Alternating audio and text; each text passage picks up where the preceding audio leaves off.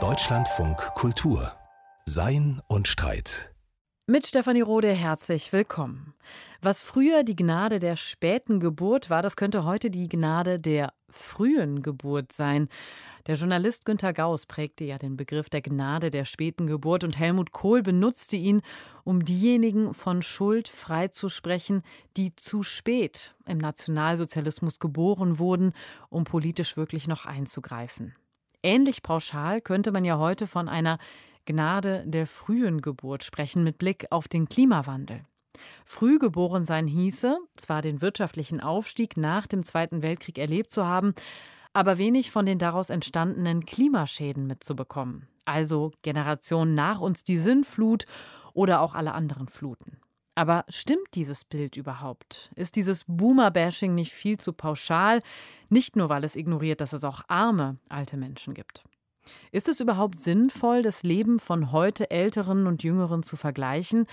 Und wie sinnvoll kann man dann überhaupt über Gerechtigkeit zwischen Generationen sprechen mit Blick auf den Klimakonflikt? Über all das macht sich Johannes Müller-Salo Gedanken in seinem Buch Offene Rechnungen, der kalte Konflikt der Generationen. Er ist wissenschaftlicher Mitarbeiter am Institut für Philosophie der Universität Hannover, forscht zu Fragen der politischen Philosophie, der allgemeinen und angewandten Ethik und Natur- und Umweltästhetik. Hallo. Hallo. Schönen guten Tag. Hallo, Sie gehören ja zu der jungen Generation. Kann man denn von so etwas wie der Gnade der frühen Geburt sprechen? Also so, je früher jemand geboren ist, desto mehr gehört man dann auch zum Profiteur des Klimawandels? Sie haben ja eben schon zu Recht angesprochen, dass es gute Gründe dafür gibt, gerade historisch bei uns in Deutschland, dass wir von der Gnade der späten Geburt reden, dass sich das irgendwie als fester Begriff eingefügt und auch in der Debatte festgesetzt hat. Aber ich denke schon, dass man vergleichend davon sprechen kann mit Blick auf die Klimaproblematik, dass es so etwas wie eine Gnade der nicht zu frühen und nicht zu späten Geburt gibt. Also genau die Jahrgänger, Stichwort Boomer, auf die Sie eben ja schon angespielt haben. Ich glaube schon mit Blick auf die Klimaproblematik lässt sich zumindest für diese Generationen in der westlichen Welt sagen, dass sie in gewisser Weise in den richtigen Jahrzehnten geboren sind. Aber ist diese Einordnung nicht ein bisschen zu pauschal, weil man die Menschen dann auf eine bestimmte Rolle festlegt? Und wir müssen ja durchaus auch sagen, ältere Menschen können ja Opfer und Gewinner zugleich sein in dieser Klimathematik. Auf jeden Fall. Und ich glaube, das sollte auch nicht die leitende Idee hinter einer solchen Bezeichnung sein, also Verlierer- und Gewinnergeneration, etwa wenn es um die Klimakrise, den Klimakonflikt, wie ich das gerne nennen möchte, geht. Ich glaube, entscheidend ist hier verschiedene Rollen, Sie haben das Stichwort gerade schon genannt, auseinanderzuhalten. Natürlich sind ältere Menschen in vielen Hinsichten auch betroffen von dem Klimakonflikt, sogar direkte Verlierer des Klimakonfliktes, wenn wir nur an gesundheitliche Risiken denken, die beispielsweise durch eine zunehmende Erwärmung der Erde steigen, Hitzewellen etc. Das ist völlig klar, dass da auch ältere Menschen ganz persönlich auch existenziell betroffen sein können. Ich glaube, dass die Rede von Gewinnern und Verlierern dennoch ihre gewisse Berechtigung hat, nämlich dann, wenn es um die Frage der enormen Kosten für den Klimaschutz, den Kosten für Adaptionsmaßnahmen hin auf dem Weg zur klimaneutralen Gesellschaft geht. Also es sind bestimmte Aspekte des Generationenkonfliktes, der Generationenverhältnisse, die mit einem solchen Bild getroffen werden können.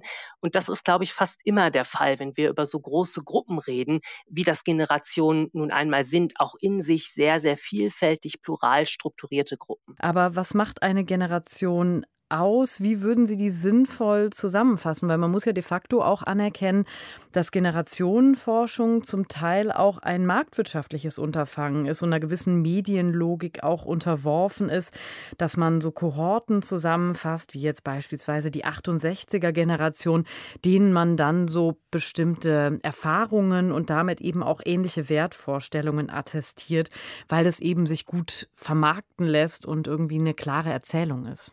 Sie haben völlig recht, klare Erzählungen, das glaube ich auch, spielt dabei eine sehr, sehr große Rolle. Ich denke, man kann eine Antwort auf diese schwierige Frage, ich will da auch die Probleme, die es rund um den Generationenbegriff und die Abgrenzung von Generationen gibt, überhaupt nicht kleinreden. Ich glaube aber, es lässt sich in gewisser Weise doch eine Abgrenzung zwischen verschiedenen Generationen vornehmen, wenn wir auf strukturierende Merkmale schauen. Und das können, glaube ich, ganz unterschiedliche Merkmale sein. Stichwort 68er, das Sie gerade angesprochen haben. Das können kulturelle Merkmale sein, also besondere Politisierungen, politisierende Erlebnisse, so wie wir ja heute zum Teil auch von der Generation von Fridays for Future sprechen. Das sind aber auch gerade sozialstrukturelle Merkmale, wenn es um die Frage nach Berufsbiografien geht, wenn es um die Frage nach Einkommensmöglichkeiten, Einkommenschancen gibt. Ich glaube schon, dass sich dort Parameter finden lassen. Die werden immer an den Rändern unscharf sein. Da wird man immer drüber diskutieren können. Aber ich habe zumindest die Hoffnung, dass ich da mich nicht ganz auf sozusagen unfertiges und schwieriges Terrain begebe, weil ja zum Beispiel auch die empirischen Sozialwissenschaften in unterschiedlichen Konstellationen mit den Generationenbegriffen arbeiten. Und ich denke, auch da würde jeder zugestehen, dass es schwierig an den Rändern ist, genaue Grenzen festzulegen, dass das aber nicht bedeutet, dass das ganze Unterfangen unmöglich wird. Generation kann man vielleicht aber ja auch räumlich oder muss man vielleicht auch räumlich umreißen. Wo endet denn eine Generation, also bezogen auf die Weltbevölkerung? Umfasst die Generation, von der Sie jetzt zum Beispiel reden, also sagen wir die junge Generation, umfasst das auch Menschen im globalen Süden? Das ist auch ein sehr guter Punkt und, ich würde sagen, es ist ein relativ schwieriger Punkt, denn ich glaube schon, dass Generationen, je nachdem, auf welche Gesellschaften wir äh, schauen, gewisserweise ihren eigenen Rhythmus haben, der von Land zu Land ein verschiedener sein kann.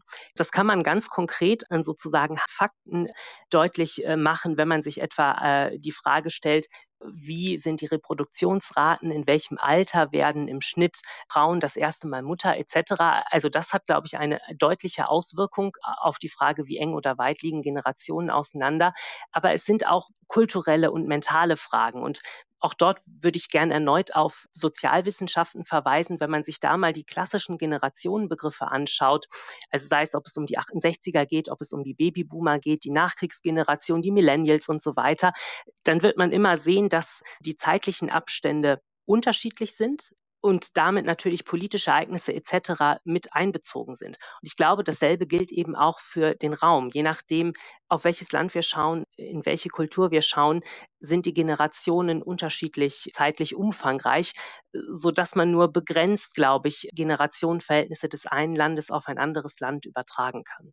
Jetzt ist ja ganz grundlegend die Frage, ob das Klima, die Klimakrise, Klimakonflikt, wie Sie es nennen, ob das im Kern überhaupt ein Generationenkonflikt ist. Damit könnte ja auch könnte man argumentieren, die Gefahr entstehen, dass man Generationen gegeneinander ausspielt, statt zum Beispiel auf mächtige wirtschaftliche Interessen zu schauen. Also wenn man überlegt, dass zum Beispiel diese Idee des CO2-Fußabdrucks, dass das eine Kampagne von dem Ölriesen BP war, um eben den Fokus auf die individuelle Verantwortung zu schieben. Und erleben wir hier nicht vielleicht auch so eine Tendenz, das zu individualisieren, jetzt vielleicht zu generationalisieren? um den Blick wegzurichten von den Interessen der Energiewirtschaft und der Industrie. Ich glaube, das ist so ein klassischer Fall von, man sollte da das eine im Blick behalten, ohne das andere aus den Augen zu verlieren. Also selbstverständlich, wir haben hier mächtige, vor allem wirtschaftliche Akteure mit ganz ausgeprägten eigenen Interessen im Spiel, die nicht nur natürlich selber versuchen, für sich in der ganzen Klimadiskussion positive Ergebnisse zu erzielen, die ihren wirtschaftlichen Interessen dienen, sondern die darüber hinaus natürlich auch versuchen, den Diskurs ganz grundsätzlich so zu framen, wie es ihnen passt. Aber ich glaube, dass äh, das sozusagen, auch wenn man das in Rechnung stellt und sich dessen immer bewusst ist, dass dann doch genug Raum bleibt, um von einem wirklichen Konflikt der Generationen rund um das Klima zu sprechen. Das scheint mir in erster Linie ein Konflikt um die Kosten für Klimaschutzmaßnahmen zu sein.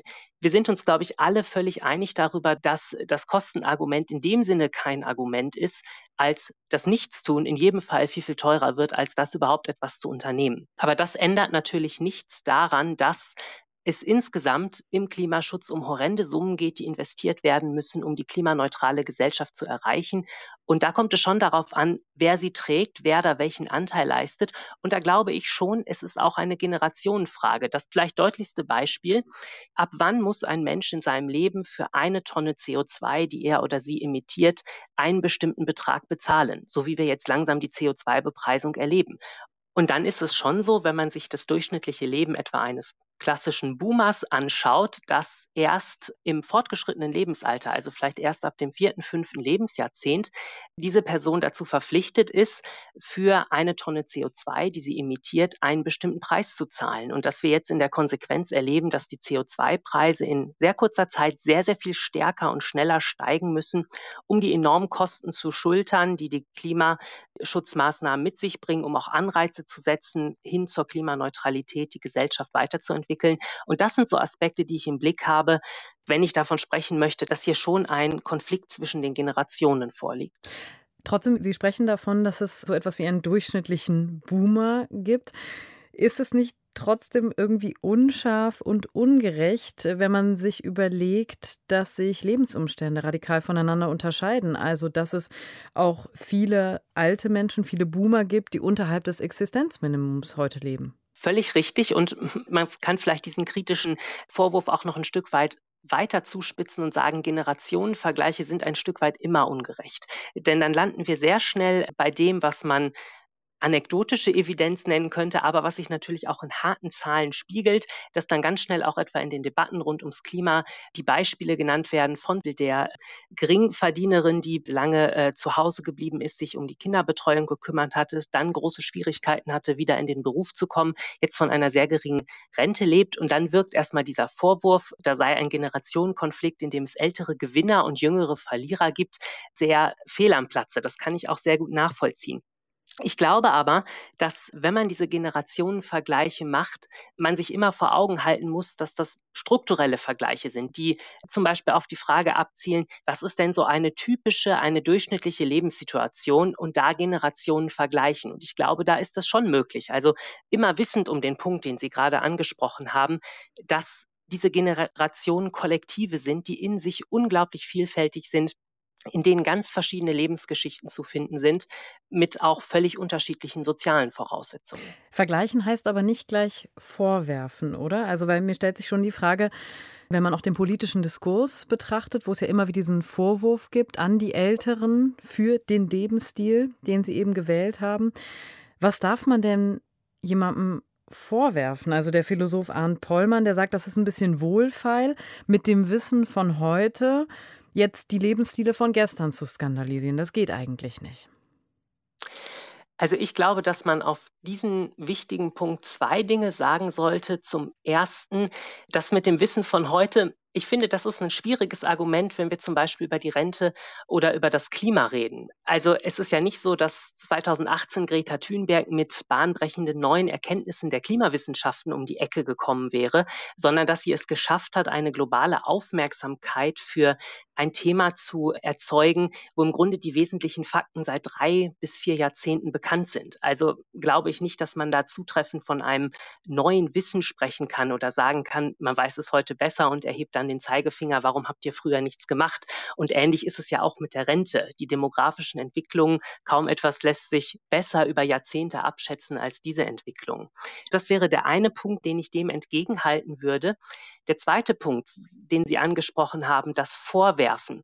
Ich glaube wirklich, da muss man sehr genau schauen, was vorgeworfen wird. Und ich plädiere da dafür, eine Unterscheidung zu machen zwischen dem individuellen Lebensstil auf der einen Seite und der Frage nach politischer Verantwortung als Bürgerin, als Bürger auf der anderen Seite.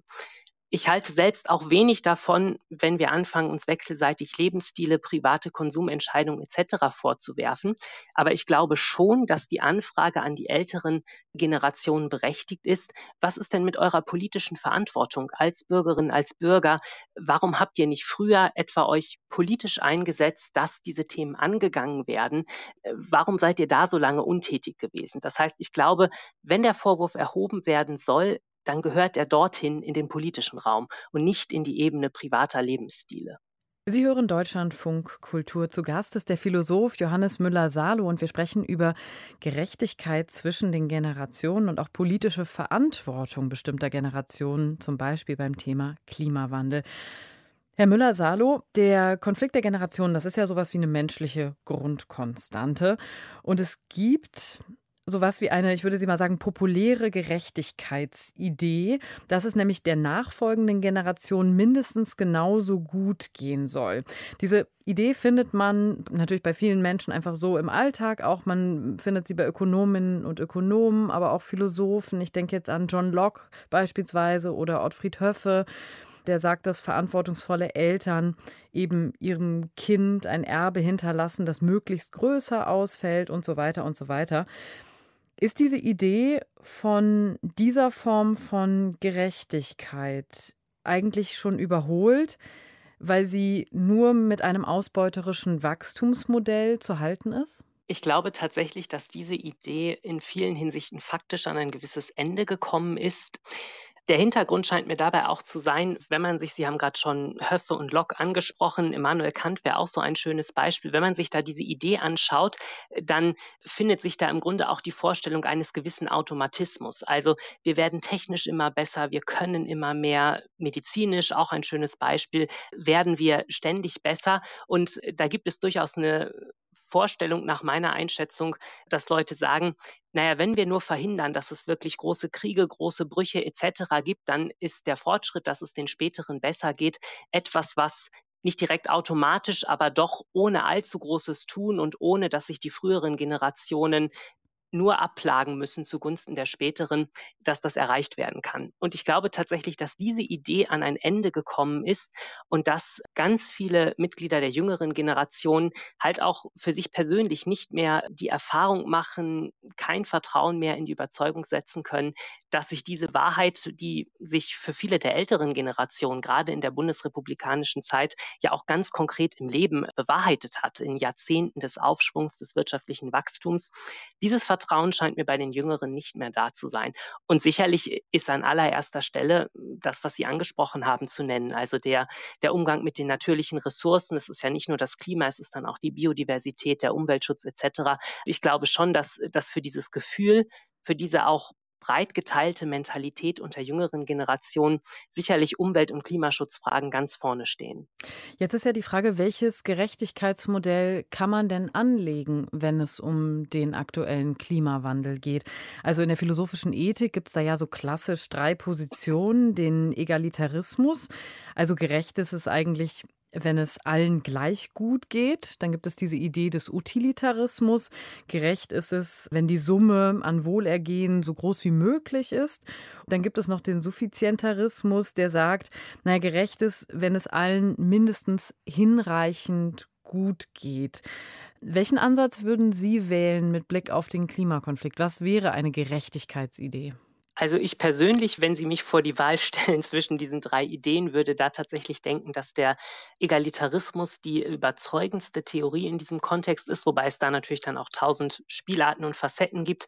Aber die Idee, dass eine frühere Generation, die ein bestimmtes Niveau erreicht hat, äh, einen bestimmten Lebensstandard, durchaus in einer gewissen Pflicht steht, dafür zu sorgen, dass ihre Kinder, ihre Enkel nicht hinter diesen Standard zurückfallen, sondern mindestens dieser Standard gesichert gefeiert wird. Was darüber hinausgeht, da sind wir dann vielleicht schon im Bereich des guten Samariters sozusagen, der also äh, selbstlos wohltätig ist. Das Entscheidende mit Blick auf die Praxis scheint mir dabei aber ohnehin zu sein, dass jetzt in den nächsten Jahren wirklich schnell und wirklich viel gehandelt werden muss. Und da sind sich diese ethischen Theorien auch alle einig. Also für die Frage, ähm, was müssen wir jetzt konkret machen, ich glaube, da würde eine Suffizientaristin keine wesentlich andere Antwort als eine Utilitaristin geben, nämlich in jedem Fall zu sagen, es muss jetzt ganz schnell ganz viel geschehen, dass wir auf den Pfad in Richtung Klimaneutralität kommen. Dann machen wir es mal konkret. Was würden Sie denn sagen jetzt zum Beispiel, wenn man vor dem Hintergrund des Klimakonflikts sich die Wohnungssituation, die Wohnungspolitik auch anschaut? Man sieht, Wohneigentum wird immer unerschwinglicher für Normalverdiener. Man sieht, dass Deutschland im europäischen Vergleich eine sehr niedrige Wohneigentumsquote hat. Wir wissen, dass in Zukunft klimafreundlicher gebaut werden soll, dass saniert werden muss, was sehr teuer ist. Kommt man da überhaupt an einen Punkt, wo man über Gerechtigkeit nachdenken kann?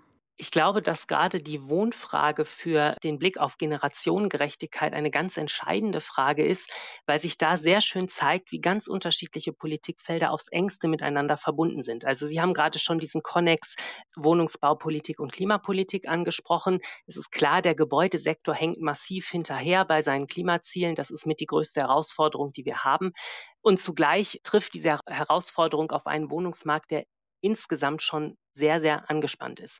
Dieser sozusagen Konnex zwischen verschiedenen Themen ließe sich noch weiter ausbauen, wenn wir etwa daran denken, dass die jüngeren Generationen deutlich weniger staatliche Altersvorsorge, staatliche Rente erwarten können und deswegen ihnen immer wieder gesagt wird, ihr müsst privat vorsorgen.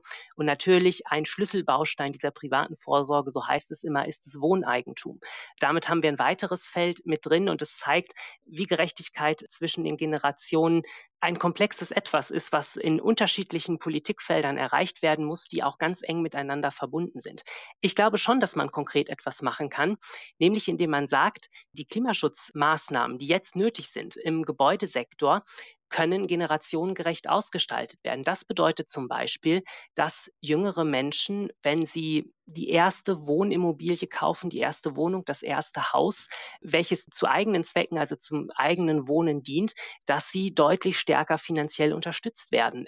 Sei es über bestimmte Fördermaßnahmen, wenn sie eine Sanierung vorantreiben, äh, sei es über Bürgschaften für Eigenanteile beim Erwerb der Immobilie etc.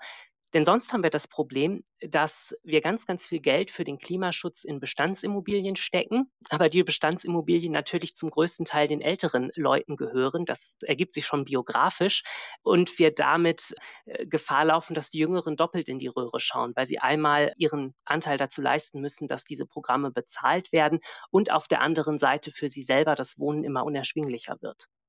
Heißt also, wenn ich Ihnen so zuhöre, dass konkret die Gerechtigkeitsfrage auch immer eine Frage der materiellen Beziehung ist und dass Sie letztlich sagen, wir müssen die materiellen Beziehungen, also letztlich das Geld zwischen den Generationen neu ordnen. Habe ich Sie da richtig verstanden? Auf jeden Fall. Ich würde sagen, ein zentraler Baustein äh, auf dem Weg hin zu gerechteren Generationenverhältnissen sind auch materielle Fragen und das läuft faktisch dann darauf hinaus, dass es eine Entlastung der jüngeren Generation auf Kosten der älteren Generation geben muss. Wie man das im Einzelnen ausgestaltet, das wird man für sehr viele verschiedene Themenbereiche dann sehr unterschiedlich angehen müssen. Aber ich glaube, dass daran kein wirklicher Weg vorbeiführt. Ja, aber wäre der Lastenausgleich denn gerecht? Man könnte ja auch umgekehrt argumentieren und sagen, das ist ungerecht, weil die Älteren ja schon den Wohlstand der heute heute Jüngeren finanziert haben, oder? Ich finde, das ist immer eine schwierige Argumentation. Also natürlich sind die Jüngeren als Erben, als Kinder einer einer Wohlstand besitzenden Generation zunächst einmal Profiteure, das ist ganz klar. Aber zugleich sind sie natürlich gerade mit Blick auf zentrale Themenfelder wie das Klima, wie die Rente, ganz klar Generationen, die wissen, für sie wird es in späteren Lebensjahrzehnten deutlich schwerer als für ihre Elterngeneration ihnen wird in dem Sinne ein problematisches Erbe hinterlassen. Und deswegen glaube ich schon, dass es auch an der Zeit ist, sehr offen über die Frage nach den materiellen Verhältnissen zwischen den Generationen zu sprechen. Hieße aber auch, dass man de facto doch wieder höhere Schulden aufnehmen würde. Dann kann man natürlich sagen, klar, Schulden machen heißt nicht automatisch, dass es was Schlechtes ist und dass die junge Generation das zurückzahlen muss weil Schulden werden ja durch Umschuldung getilgt, durch neue Kredite also, kann aber problematisch werden, wenn die Zinslast steigt. Und es scheint ja sich jetzt abzuzeichnen, dass das wieder der Fall ist. Also beißt sich da nicht so ein bisschen die Katze in den Schwanz, dass wir dann denken, okay, wenn wir jetzt so einen Lastenausgleich auf die Beine stellen, müssen am Ende dann doch wieder die jüngeren Generationen, die nachfolgenden Generationen dafür zahlen? Also ich glaube, dass das nicht zwingend der Fall sein muss, je nachdem, zu welchen Methoden man greift und auf welche konkreten Instrumente man setzt. Und da ist sicherlich klar schon aufgrund der Größe der Herausforderung, dass das sehr verschiedene Instrumente sein müssen. Ich glaube aber, dass es da auch Instrumente gibt, die ganz gezielt dafür sorgen, dass die Jüngeren entlastet werden und dass die Älteren einen höheren Beitrag zahlen. Also vielleicht um ein ganz konkretes Beispiel zu nehmen. Wir diskutieren ja schon länger in welcher Form Bürgerinnen und Bürger für die steigenden CO2-Preise, die sich dann etwa beim Heizen auswirken, beim Tanken etc., entlastet werden sollen. Da wird ein Klimageld diskutiert in ganz unterschiedlichen Spielarten. Warum? Das wäre so ein möglicher Gedanke. Sollte man nicht die Rückzahlung dieses Klimageldes pauschal vornehmen pro Kopf, wie das in den meisten Entwürfen diskutiert wird, sondern zum Beispiel nach Lebensalter staffeln und sagen, je älter ein Mensch ist, umso geringer ist dieses Klimageld, äh, welches er ausgezahlt bekommt. Das ließe sich auch innerhalb der älteren Generation noch sozial ausbalancieren, wenn man noch andere Parameter reinnimmt, also etwa Einkommenshöhe. Das wäre eine Möglichkeit, eine ganz konkrete Möglichkeit, das zu gestalten, eine Umverteilung von den Älteren zu den Jüngeren. Es ließe sich in dem Fall, denke ich, auch sehr gut begründen, einfach mit Verweis darauf, dass die Älteren im Regelfall Jahrzehnte ihres Lebens CO2 kostenfrei emittieren durften, während die Jüngeren das nicht können. Ja, allerdings stößt man da ja wieder auf das Grundproblem eigentlich, an dem sich der Generationenkonflikt ja häufig auch entzündet, nämlich dass die Älteren an der Macht sind und dominieren. Und wer sollte denn so einen Lastenausgleich auf den Weg bringen, wenn nicht die Älteren? Das ist ein wunderbarer Punkt und auch ein ganz wichtiger Punkt. Ich würde es ganz genauso sehen. Es wird ohne die Älteren nicht gehen. Ich glaube aber nicht, dass man daraus den Schluss ziehen sollte, zu sagen, okay, dann dürfen wir nur zu Maßnahmen greifen, die die Älteren nicht belasten und die die Älteren nichts kosten. Denn dann wird es unterm Strich für die Jüngeren wirklich schwierig, diese Kosten zu stemmen. Ich meine, wir reden allein im Bereich der Maßnahmen, die nötig sind auf dem Weg hin zur Klimaneutralität, ja nur für die deutsche Gesellschaft schon von Billionenbeträgen, die dort investiert werden müssen.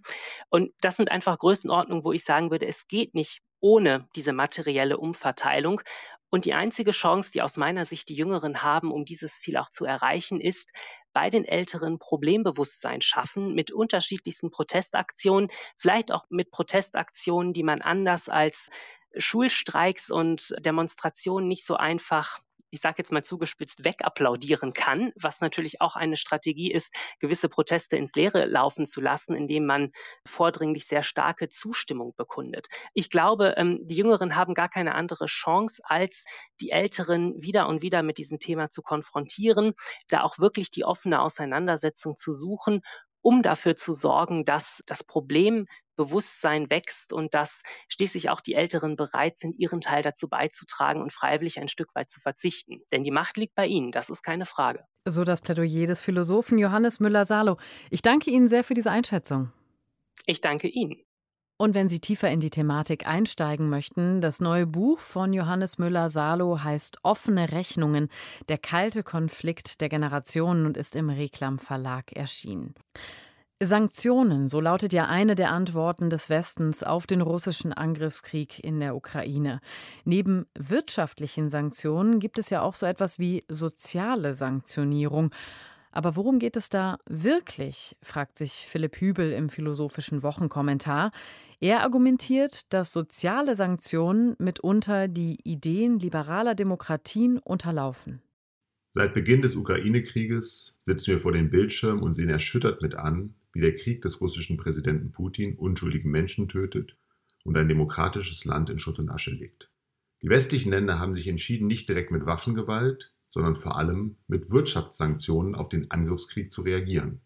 Seit ihrem ersten Einsatz im Jahr 1919 sind Sanktionen als ökonomische Waffe, wie Woodrow Wilson sie nannte, ein umstrittenes Mittel, um Druck auf Gewaltherrscher auszuüben, denn sie ändern nichts am unmittelbaren Kampfgeschehen, sondern erhöhen allenfalls längerfristig die Kosten des Aggressors.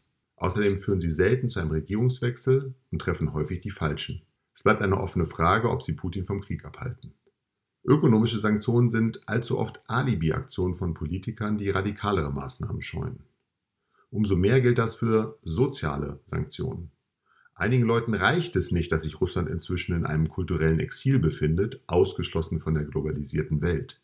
Sie sind in einen radikalen Tribalismus verfallen, in ein Freund-Feind-Denken und machen jetzt weltweit alle Russen für die Taten eines größten wahnsinnigen Autokraten verantwortlich. Gerade im akademischen und kulturellen Milieu hat das teils absurde Züge angenommen. Etwa als die Universität Mailand Dostoevsky kurzzeitig vom Lehrplan genommen hat oder wenn die Internationale Katzenföderation Katzen aus Russland von ihren Wettbewerben ausschließt. Solche Ersatzhandlungen haben verschiedene Gründe. Einige wollen durch Aktionismus ihre Hilflosigkeit kompensieren, andere wollen sich als besonders tugendhaft hervortun oder alte Rechnungen begleichen. In fast allen Fällen handelt es sich um Symbolpolitik, was man daran erkennt, dass die moralische Selbstdarstellung im Vordergrund steht und die praktische Wirkung der Maßnahmen gering oder gar nicht vorhanden ist. Etwa wenn Prominente auf Demonstrationen lautstark bekunden, wie schlimm der Krieg ist, was ohnehin schon alle denken. Das schützt die tapferen Ukrainer aber nicht vor Artilleriebeschuss und erhöht auch nicht den Druck auf die Bundesregierung. Dagegen schaden handfeste Auftrittsverbote und andere soziale Waffen den Idealen der Demokratie. Man trifft damit nämlich auch Russen, die den Krieg ausdrücklich verurteilen, wie den Pianisten Alexander Malofev, der in Kanada nicht mehr an einem Wettbewerb teilnehmen darf. Und man verstärkt die antirussischen Ressentiments, die in vielen Ländern bereits zu Gewalt geführt haben. In den USA wurden russische Restaurants angegriffen, in Kanada eine Kirche beschädigt und in Berlin eine deutsch-russische Schule in Brand gesteckt. Sogar Menschen, die Polnisch sprechen, berichten inzwischen von Anfeindungen. Doch Putin beendet seinen Morden nicht, wenn Daniel Medvedev in Wimbledon kein Tennis spielen darf. Der geforderte Ausschluss des Spielers entspringt der gleichen fatalen Idee von Kollektivschuld wie die weltweite Muslimfeindlichkeit nach den Anschlägen vom 11. September. Und die Forderung der Staatsoper unter den Linden, Anna Netrebko möge sich öffentlich gegen Putin aussprechen, folgt derselben Logik wie die Gesinnungsprüfungen zu Zeiten der McCarthy-Ära. Bei öffentlicher Kritik an einem autoritären Staat handelt es sich ohnehin um eine sogenannte supererogatorische Handlung, die über das hinausgeht, was die moralische Pflicht verlangt. Die Demonstranten in Russland sind gerade deshalb bewundernswert, weil man ihren Mut nicht von jedem Einzelnen erwarten kann, zumal wir vom heimischen Sofa aus die Gefahren für diese Personen und ihre Angehörigen gar nicht abschätzen können. Ideen wie Kollektivschuld und Gesinnungsprüfungen widersprechen nicht nur den Menschenrechten, sondern auch dem liberalen Individualismus, auf den die Demokratien der Welt zu Recht stolz sind und den wir gegen Diktatoren und andere Feinde der Freiheit verteidigen müssen. Im Notfall mit Waffen, aber nicht mit Symbolen, die bloß der eigenen Selbstvergewisserung dienen. Soziale Sanktionen widersprechen teilweise den Ideen liberaler Demokratien, meint Philipp Hübel in seinem philosophischen Wochenkommentar. Nicht nur Tolstoi und Gorki haben ihn bewundert, nein, auch Wladimir Putin bezieht sich auf den Mann, der in der Ukraine und Russland als Gründervater der eigenen Philosophiegeschichte gilt, nämlich Grichori Savich Skvododa. Sein Konterfei ziert die zweithöchste Banknote der Ukraine. Außerdem ist eine Universität nach ihm benannt und ihm sind unzählige Monumente gewidmet. In der westlichen Welt hingegen ist er nahezu unbekannt. Welches Denken prägte Skoroda im 18. Jahrhundert und warum ging er als Wanderphilosoph in die Geschichte ein? Olga Kirschenbaum hat sich das genauer angeschaut. Наркиз нарицается некий цвет и некий юноша. Narziss heißt eine Blume. Narziss heißt aber auch ein Jüngling, der sich im klaren Spiegel einer Quelle betrachtete und sich unsterblich in sich selbst verliebte. Mit diesen Worten beginnt ein Dialogzyklus des Dichters und Philosophen Grigoris Savich Skovoroda aus den 1770er Jahren. Die malerische Sprache, die Naturbilder und die erzählerische Form des Textes sind typisch für das philosophische Wirken dieses Mannes, der heute als ukrainischer Sokrates bekannt ist. Nach diversen renommierten Anstellungen als Musiker am Kaiserhof, als Diplomat und als Lehrer entscheidet sich Skovoroda 1769 schließlich für einen Weg als Wanderphilosoph, um die Menschen durch seine Lehren zu ihrem Glück zu führen. Das praktische Streben nach Glück steht im Zentrum von Skovorodas Denken. Als Absolvent der Geistlichen Akademie in Kiew und tiefreligiöser Mann sieht Skovoroda das höchste Glück in der Vervollkommnung des Menschen durch Übereinstimmung mit Gott. Erreichen könne der Mensch diese Übereinstimmung, indem er die ihm von Gott zugeteilte Aufgabe erfüllt.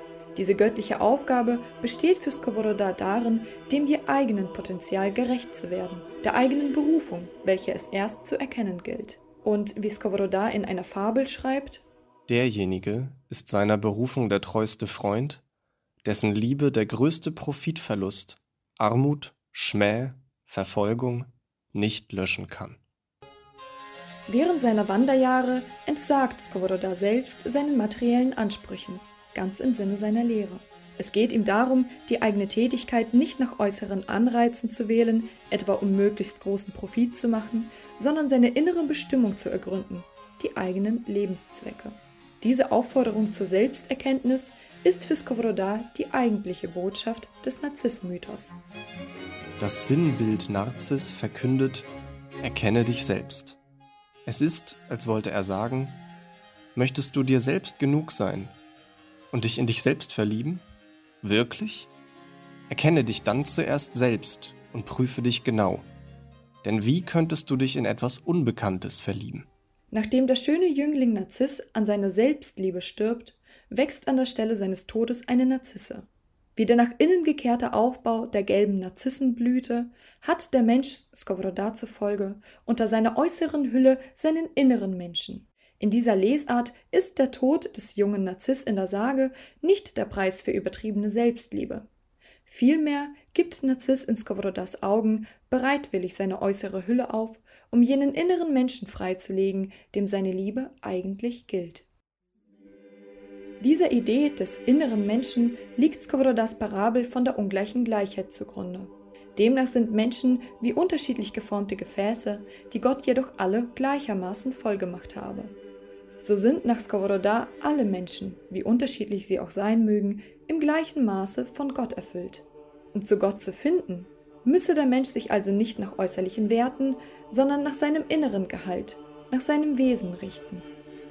Wer im Wasserspiegel des vergänglichen Lebens seine unvergängliche Schönheit erkannt hat, wird sich nicht in Äußerlichkeiten, nicht in die Spiegelung seiner eigenen Vergänglichkeit verlieben, sondern in sein unvergängliches Selbst, in den Mittelpunkt seines Wesens. Worin jemand sich verliebt, darin verwandelt er sich auch. Jeder wird zu dem, dessen Herz in ihm schlägt. Jeder ist dort, wo er mit seinem Herzen ist. Um seinen inneren Menschen zu erkennen, darf man sich nicht auf seinen Verstand verlassen, sondern muss auf sein inneres Herz hören. So Skovoroda. Das eigene Selbst, das dabei zum Vorschein kommt, ist für ihn als Mystiker der Maßstab für die Erkenntnis der Welt. Dann erst könne der Mensch seine eigenen Werte entwickeln, um somit seine wahre Freiheit zu erlangen, die Freiheit zum selbstbestimmten ethischen Handeln. Eben in dieser Freiheit besteht für Skovoroda das menschliche Glück. Zusammenfassend lässt sich das Schaffen des ukrainischen Wanderphilosophen als eine optimistische Lebensphilosophie avant la lettre verstehen. Denn er legt eine Möglichkeit dar, hier und jetzt glücklich zu werden. Genauer, selbst zu seinem je eigenen Glück zu finden. Das aber ist glückselig sein, schreibt Skovoroda. Sich selbst erkennen, sich selbst finden. Olga Kirschenbaum war das über die prägenden Gedanken des Wanderphilosophen Grichori Savic Skvoroda. Das war sein Streit für heute. Ich bin Stefanie Rode. Danke fürs Zuhören. Machen Sie es gut.